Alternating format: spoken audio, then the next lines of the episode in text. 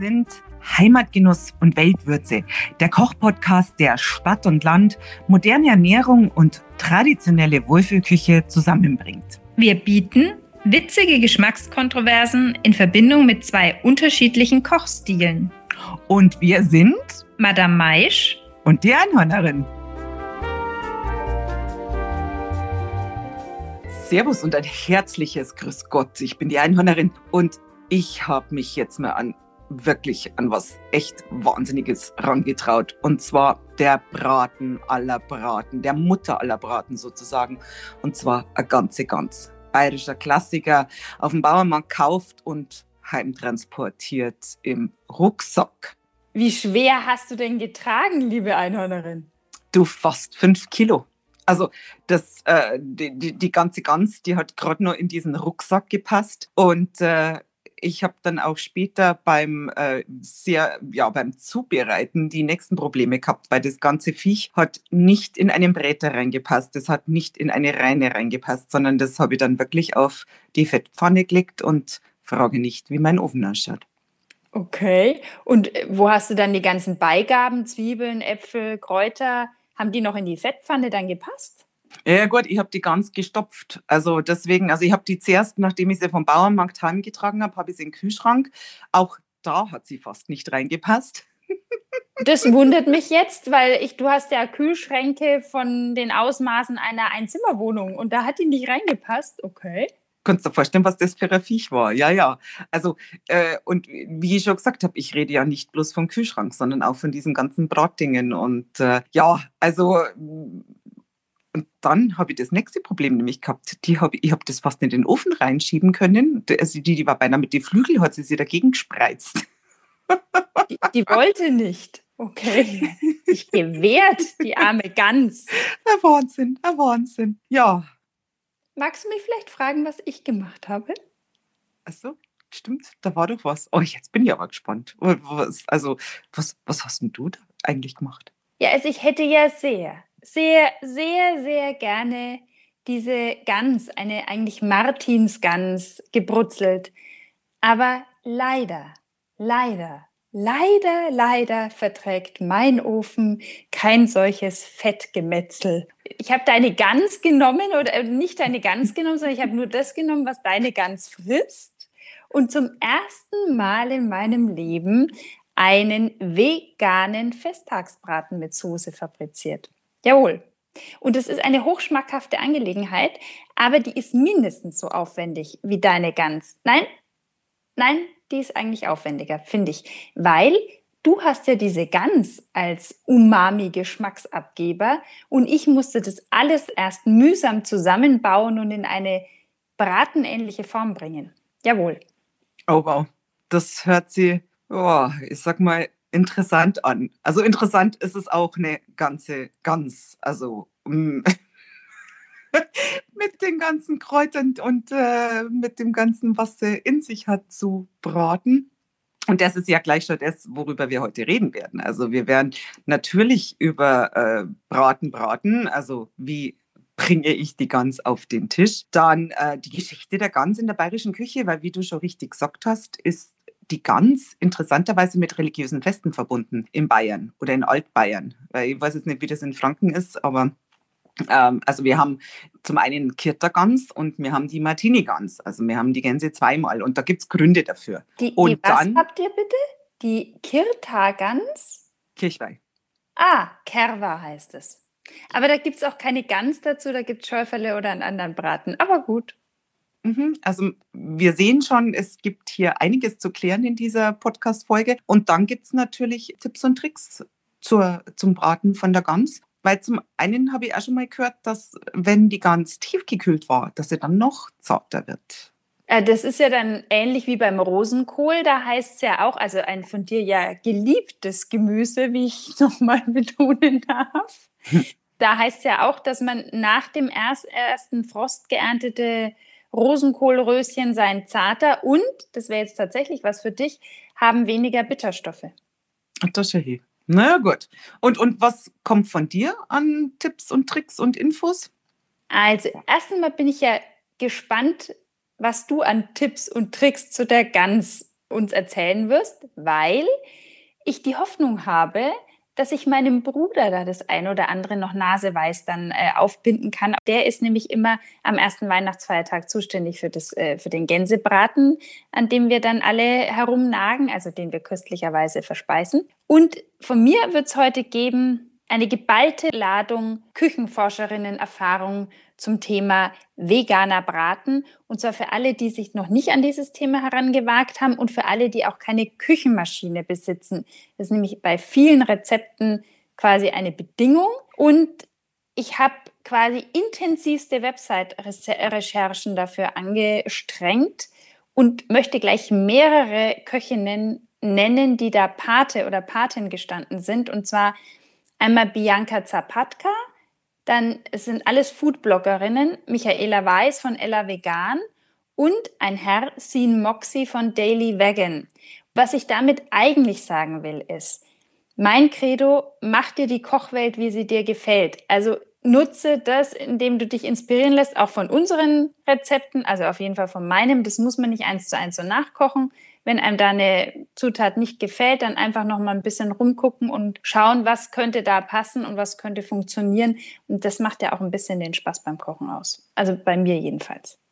Naja, du hast es so betont, also bei meinen Rezepten müsst ihr nicht eins zu eins nachkochen. Also ihr könnt euch genauso eine Variante, eine Alternative bei einer Zutat raussuchen. Und damit ihr aber zumindest eine Basis habt, haben wir die Rezepte für euch wieder zur Verfügung gestellt zum Download auf der Website www.einhornerin.de und natürlich auf dem Instagram-Kanal von der Madame Maisch. Und weitere Infos gibt es dann natürlich auch immer äh, eine Woche lang auf unserem Instagram-Kanal Heimatgenuss und Weltwürze.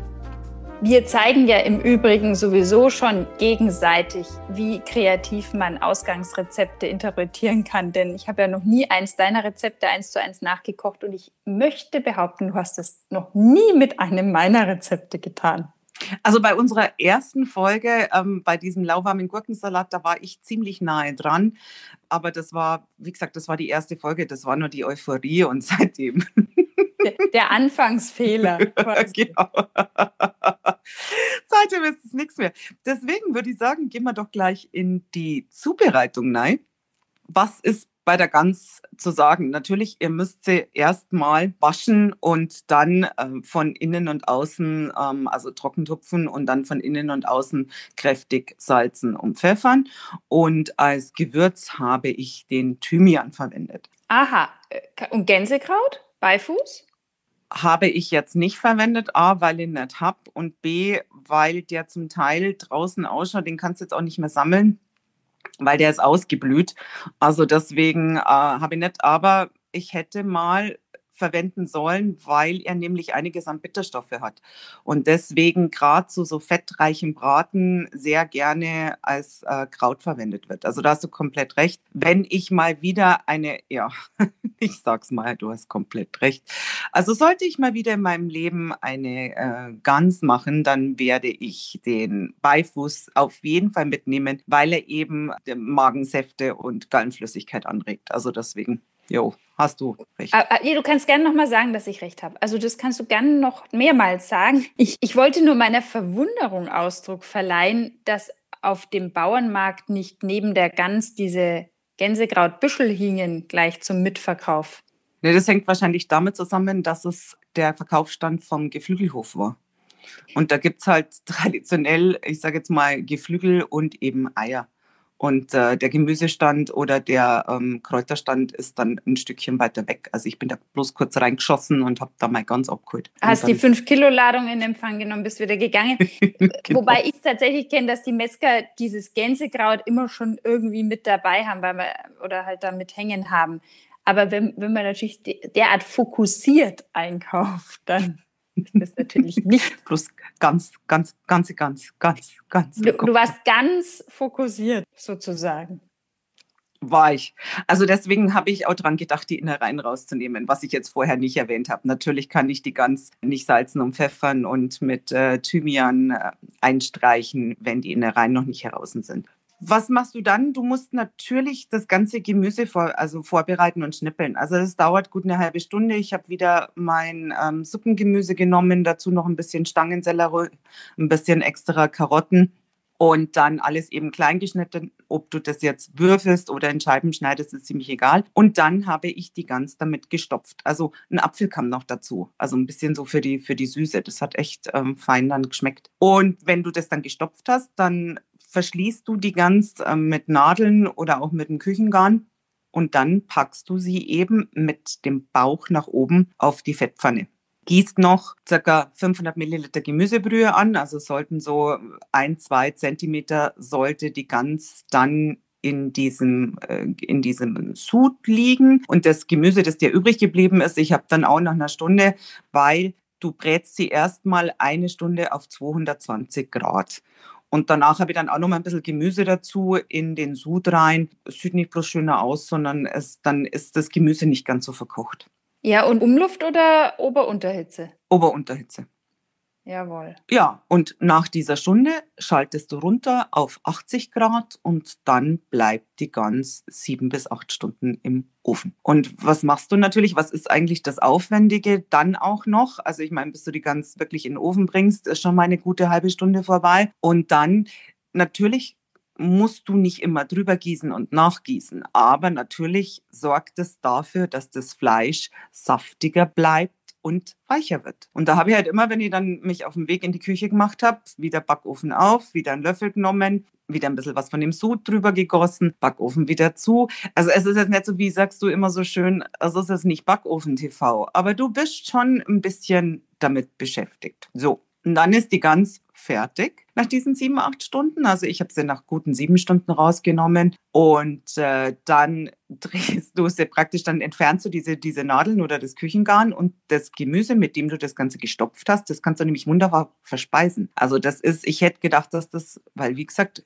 auch für mich war es das erste Mal, diese ganze Gans, diesen, die, die Mutter aller Braten zuzubereiten. Du kannst das Gemüse sehr gut essen. Also das ist nicht so matschig, wie wenn du das jetzt auskochst oder so, sondern das hat nur ein bisschen Biss.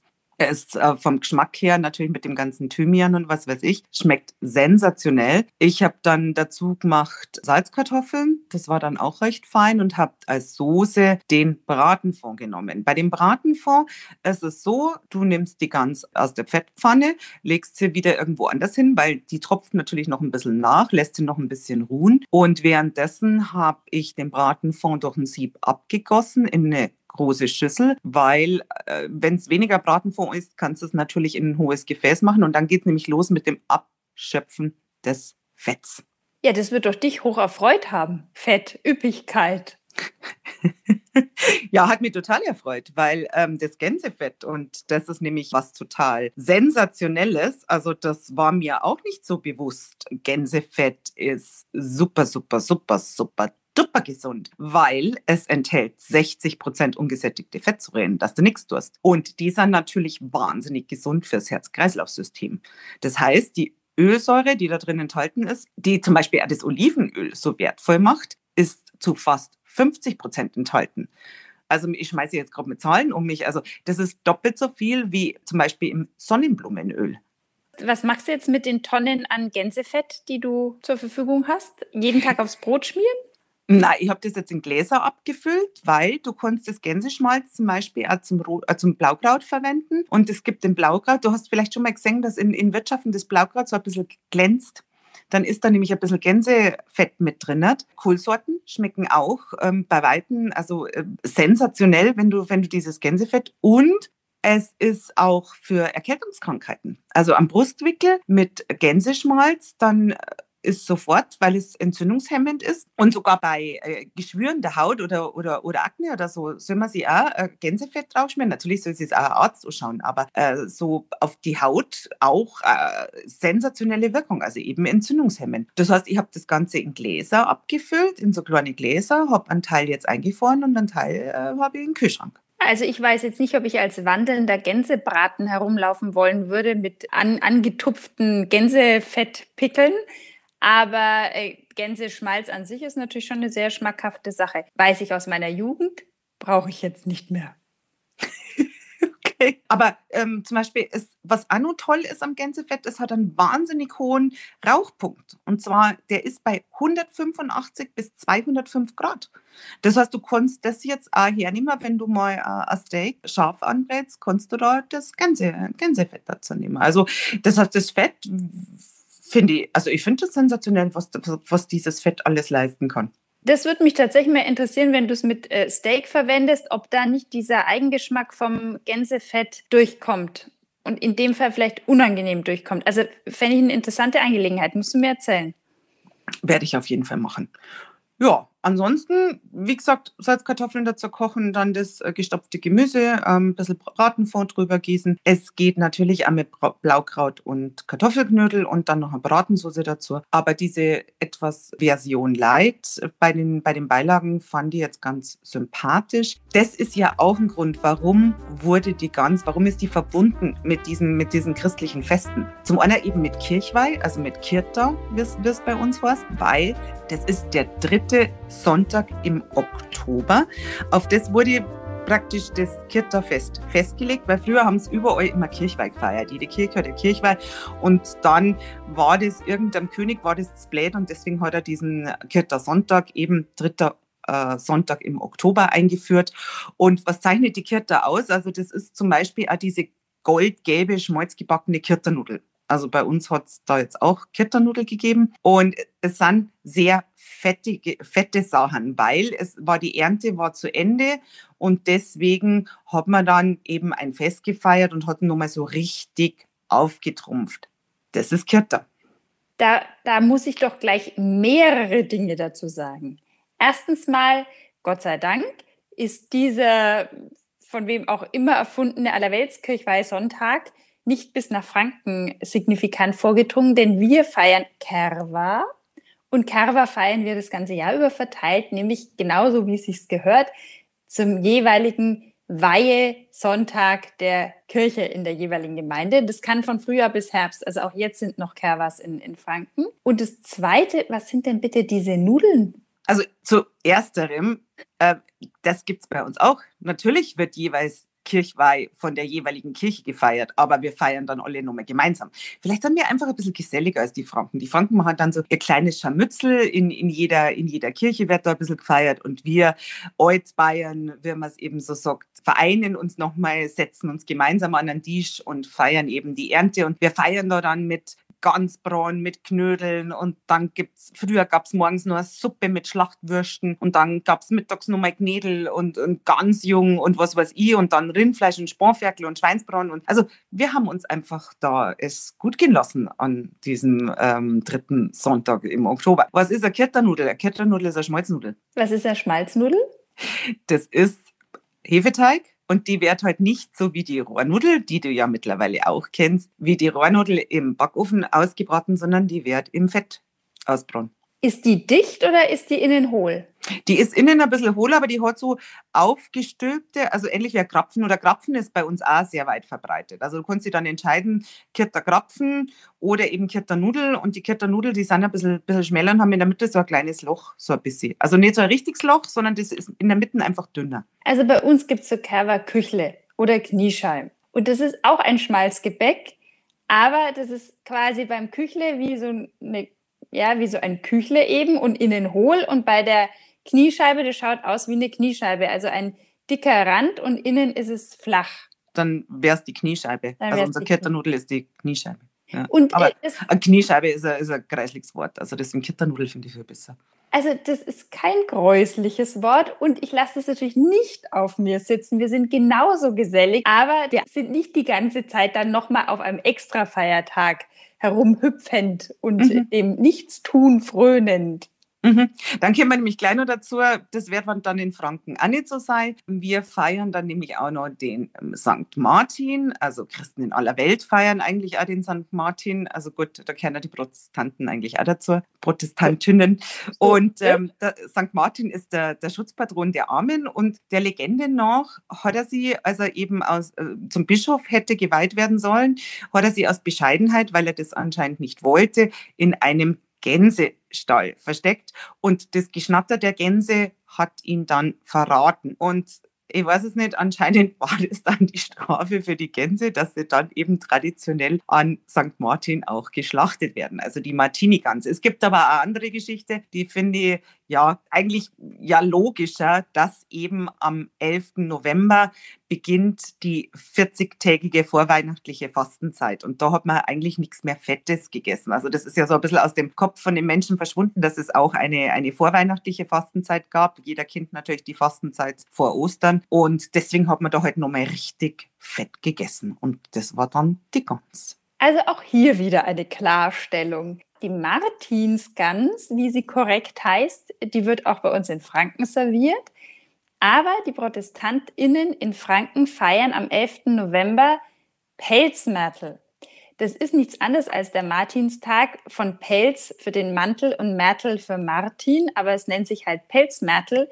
Und da kommt bei uns tatsächlich ein Pelzmärtel und bringt den Kindern Geschenke, wenn sie brav waren. Dafür feiern die ProtestantInnen bei uns nicht Nikolaus. Es ist für uns ein katholischer Feiertag, der 6. Hm. Dezember. Hm. Ja, also wie gesagt, ähm, die ganz verbunden mit religiösen Festen. Ähm, da glaube ich, kannst du jetzt mit deinem veganen Festtagsbraten jetzt nicht die tausend Geschichten dazu erzählen. Der vegane Festtagsbraten ist verbunden mit. Nein, ich bin einfach wahnsinnig gespannt, wie du das Ganze zusammengebaut hast.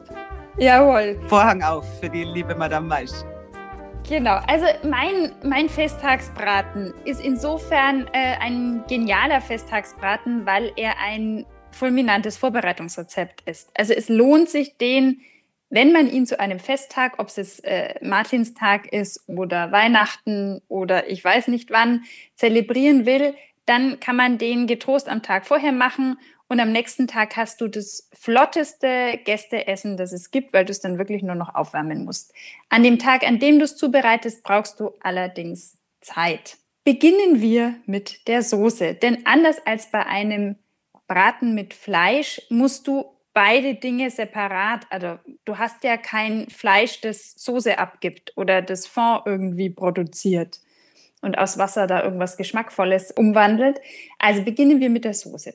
Auch das nochmal, Zutatenlisten bei diesem veganen Braten und Soße sind durchaus von längerer Länge. Also ich habe bei der Soße 16 Zutaten, beim Braten 20 Zutaten, weil du einfach diesen komplexen Geschmack bauen musst, zusammenbauen musst. Also ich würde auch sagen, Veganer müssen einfach pfiffiger sein. Also wobei ich ja Fleisch esse. Ich spreche nicht von mir in dem Fall. So, nochmal zur Soße. Fangen wir doch mal an. Grundlage sind Gemüse und Pilze. Also du hast Zwiebeln, Knollensellerie, gelbe Rüben und Knoblauch. Das brätst du alles an. Bei mir schwitzen immer zuerst die Zwiebeln. In anderen Rezepten wird es anders gehandhabt. Und wenn du diese angebratenen und durchaus mit Röstaromen versehenen Gemüsegeschichten hast, dann kommt Tomatenmark dazu. Und ich bin ja generell eine Freundin des üppigeren Dosierens.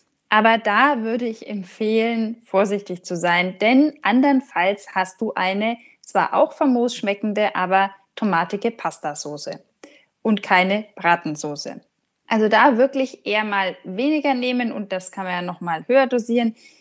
Dieses Tomatenmark, das klebt ja dann auch gern unten am Topfboden, da immer mal wieder abschaben, auch da wieder ein bisschen Röstaromen äh, produzieren. Ein paar Minuten.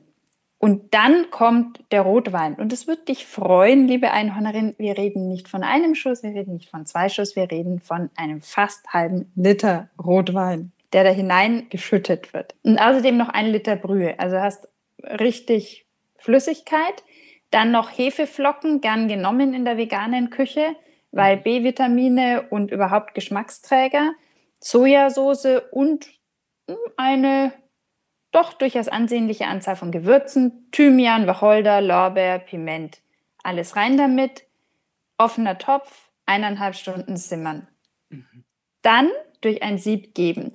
Dann hast du schon ein bisschen für die Sämigkeit püriertes Gemüse quasi, weil du hast mhm. durch den Sieb gedrückt. Und jetzt kommt der Höhepunkt, abschmecken. Und zwar habe ich folgendes genommen. Sojasauce nochmal, geräuchertes Paprikapulver, um gegen den Pastasoßengeschmack mhm. anzugehen und Ahornsirup, damit die Geschichte rund wird. Und damit hast du die Soße. Ich habe sie, weil ich auch viel gemacht habe, auch in so kleine Eiswürfelschalen ähm, getan und habe sie eingefroren zum Teil und immer ein Teil im Kühlschrank. Wie dickflüssig ist die Soße? Die ist durchaus sämig, weil okay. ich das Gemüse schon zum Großteil mit durchpassiert habe. Mhm, mh. Du kannst dann aber noch mal, also Monsieur Hack meinte, ihm würde sogar noch ein Tick mehr Sämigkeit munden. Mhm. Könntest du noch mal mit Tapioca-Stärke noch mal andicken, wenn das dir taugen würde. Aber es ist kein, es ist nicht so ein, so ein flüssiger Fond, sondern es ist schon durchaus, da ist was dahinter. Genau, dann hast du die Soße. Schreiten wir zum Braten. Also, das, das würde mich ja mal interessieren, by the way. Hattest du deine nackten, unbehandschuhten Hände in der Gans? Ja. Oh. Mhm. War auch äh, wahrscheinlich eine neue Erfahrung für dich. Es ist überhaupt, also dieses Stopfen von so einem Viech, also ich finde es ja schon interessant. Also ich weiß nicht. Das ist jedenfalls ähnlich zum Braten. Auch da musst du tief mit der Hand selber kneten und formen wenn du keine Küchenmaschine hast, die ich ja auch nicht besitze. Grundlage meines Bratens. Und es gibt verschiedene vegane Rezepte, die mit äh, Jackfruit arbeiten, mit Seitan, mit Tofu, mit was weiß ich. Ich habe gearbeitet mit ganz natürlichen oder mit ganz ursprünglichen Lebensmitteln, gekochte Kartoffeln, gegarte Linsen und eine Dose Kidneybohnen. Das ist quasi die Grundlage. Und auf der anderen Seite stehen die Gemüsesorten, also eine Gemüsepfanne. Mhm. Und mit der Gemüsepfanne, also nee, du fängst an, die Kartoffeln zu kochen und die Linsen zu garen, ne? Mhm. Und dann gibst du wieder Zwiebeln in die Pfanne, in dem Fall Stangensellerie und Knoblauch, löscht das Ganze mit Sojasauce und Balsamicoessig ab. Und in dem Fall ist der Gewürzmix noch ein bisschen komplexer. Kümmel, Kreuzkümmel, Thymian, Chili, geräuchertes Paprikapulver und Salz. Alles rein in diese Gemüsepfanne, nochmal schön umrühren. Dann diesen kompletten Gemüsemix plus Bohnen und Linsen in einen Topf geben, wo du vorher schon die Kartoffeln zermanscht hast. Mhm. Da reingeben, erstmal noch mal ein bisschen mitmanschen, damit sie die Bohnen ein bisschen zerquetscht, es ist halt alles so ein bisschen zerquetscht sein. Und dann Tomatenmark wieder rein, Hefeflocken rein und Haferflocken als Bindemittel. Also Tomatenmark und Haferflocken sind quasi Ei- und Bindemittelersatz. Mhm. Und jetzt tief reingreifen mit beiden Händen und kneten und quetschen und manchen, damit das so ein, ja, ein Teig wird, aus dem man was formen kann. Und für ein bisschen Biss kannst du gerne noch Walnüsse reingeben, zerhackte Walnüsse. Und jetzt diesen, nennen wir ihn Bratenbrei, so nicht so köstlich, in eine Kastenform geben, vorher mit Backpapier ausschlagen, damit du den Braten mhm. auch leicht wieder rausbekommst. Festdrücken, ab in den Ofen, 190 Grad Ober- und Unterhitze und da eine halbe Stunde. Dann kommt was, was ich nicht so erwartet hätte. Das war wirklich eine Offenbarung und das werde ich jetzt öfters vielleicht auch bei anderen Gerichten ausprobieren. Eine Glasur aus Hagebuttenmarmelade mit Tomatenmark. Mhm. Einfach verrühren mhm. draufgeben. Es hat auch einen optisch einfach ansprechenden ja. Effekt, weil du hast einfach eine braune. Also Monsieur Hack meinte, es erinnert ihn an Früchtebrot. Mhm. Mhm, kann ich mir gut vorstellen, ja. Ne? Und Früchtebrot gehört ja jetzt auch nicht zu den dekorativen Weltmeistern. Das stimmt. Ja, also mit dieser rötlichen Glasur schaut das Ganze schon mal, das glänzt, ne? Mm. Schon appetitlicher aus, nochmal zehn Minuten in den Ofen, dann wird die auch so ein bisschen fest. Du kannst auch später einfach nochmal was drüber tun, tut dem Ganzen keinen Abbruch. Und dann ist, es, ist dieser Braten eigentlich fertig. Jetzt gab es verschiedene Angaben, die gesagt haben, auf gar keinen Fall jetzt schon raustun oder auf jeden Fall abkühlen lassen, damit das alles nochmal fester wird. Mhm dem habe ich Folge geleistet und habe nochmal drei Stunden gewartet, beziehungsweise in dem Fall eine ganze Nacht. Ich hatte aber den Eindruck, das hätte auch vorher schon funktioniert. Ich habe mich nur nicht getraut. Ich hatte nicht genug Mut. Hat aber nichts gemacht, weil wir haben es am Tag danach verspeist, in Scheiben geschnitten, im Ofen aufgewärmt, die Soße nochmal im Topf heiß gemacht mit einem leichten Blattsalat. Im Prinzip würde alles andere auch passen, was man zu einem Gänsebraten oder einem mhm. Schweinebraten nimmt. Man muss sich nur irgendwo ins Gedächtnis rufen, es sind ja schon Kartoffeln dabei, das ist quasi mit inkludierten Kloß. Es sind ja schon Linsen dabei, es sind ja schon Bohnen dabei. Das braucht es eigentlich alles gar nicht mehr. Also ja. es hat so hervorragend gemundet, aber da kann man ja kreativ sein, so viel man möchte. Äh, hat es dir wirklich geschmeckt? Sag mal, ich habe mir das Ganze angeschaut und habe gedacht, also die Soße schmeckt auf jeden Fall schon mal genial, weil die hatte ich ja vorab schon mhm. wieder probiert. Wirklich ein, ein Erlebnis kann man öfters machen. Aber ich war mir beim Braten unsicher.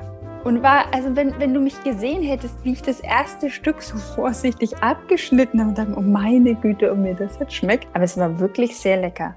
Das Einzige, was ich jetzt als Fleischesserin, was mich davon abhalten würde, ist, dass es doch sehr aufwendig ist an dem, an dem Tag, an dem man es macht. Und ich mich halt fragen würde, brauche ich's? Mhm. Weil ich ja dann doch auch mal bewusst Fleisch eben gerne esse oder ein veganes Gericht, was halt jetzt kein Braten ist. Ich meine, die Vielfalt ist ja groß. In dem Absolut. Fall war ja nur die Idee, auch was Bratenähnliches zu machen. Von daher, ich bräuchte es jetzt nicht, aber es hat sehr lecker geschmeckt. Und wenn wir Gäste hätten, die vegan äh, unterwegs sind oder auch vegetarisch, und wir, ich würde gerne so eine Bratengeschichte machen, dann würde ich das wieder machen auf jeden Fall.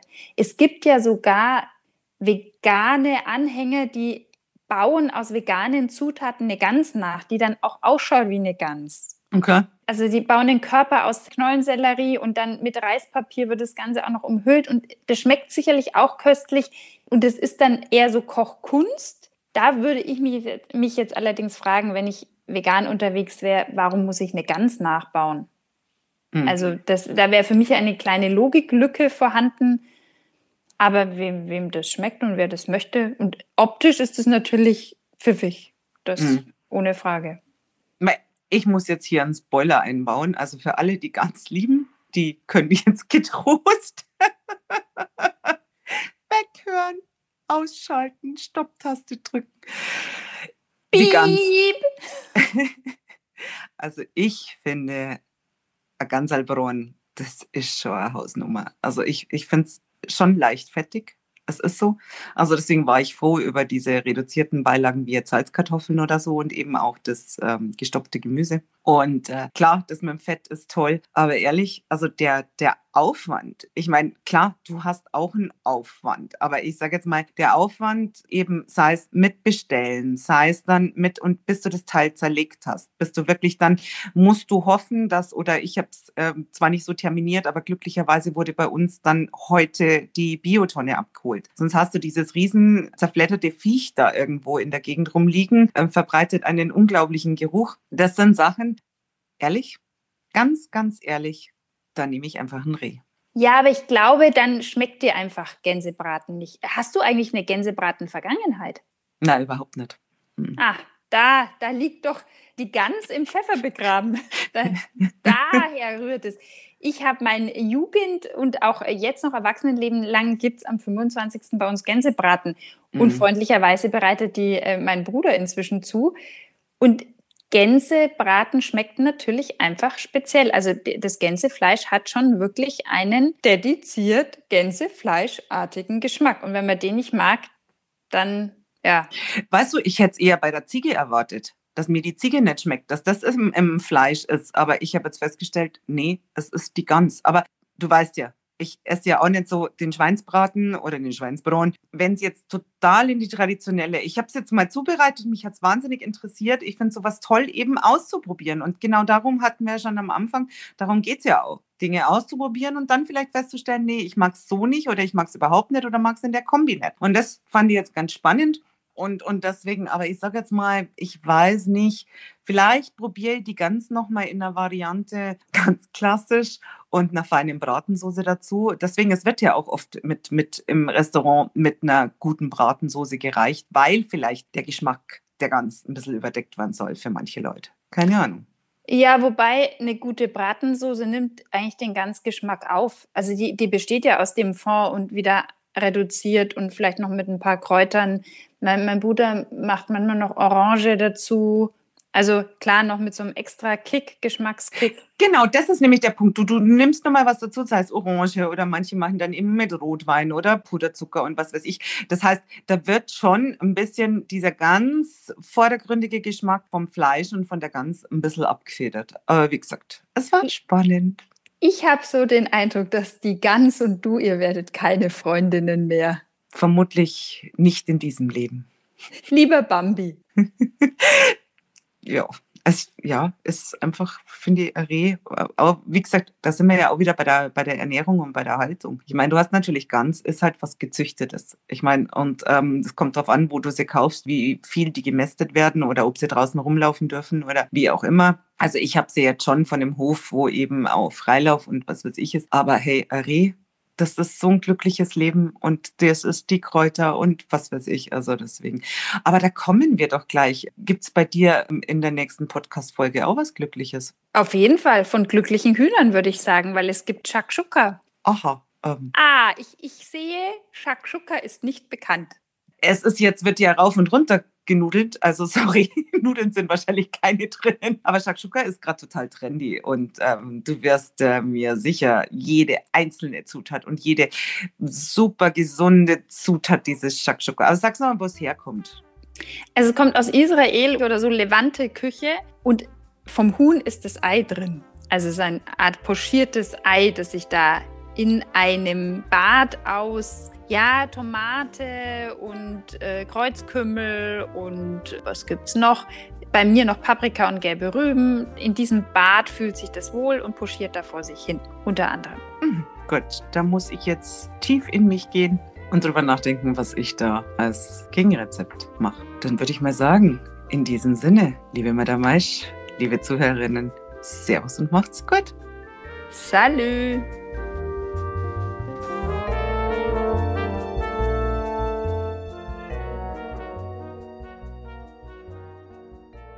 Du sag mal, was gibt es denn bei euch heute zum Mittagessen? Rosenkohl. Und zwar, also wenn du weißt ja, dass ich verliebt bin in Rosenkohl und diesmal gibt es aber als lauwarmen Salat. Meine geliebten lauwarmen Salate kommen mal wieder zum Vorschein. Kann man mit Rosenkohl wunderbar machen, mit Kreuzkümmel gewürzt und mit ähm, Granatapfelkern. Ah, okay. Mhm. Ah, ich sehe schon, da ist äh, Begeisterungsstürme die ich da ernte. Und was mhm. gibt's denn bei dir? Ach, Suppen, Kürbissuppen oder so. Mhm. Was cremiges aus der Tiefkühltruhe, aus den Latifundien. Genau, was, was Samtiges habe ich vor kurzem mal gelesen. Ja, das stimmt. Das, das klingt das auch schön. Samtige Suppe, weil cremig hört sich schon wieder nach so viel Sahne an.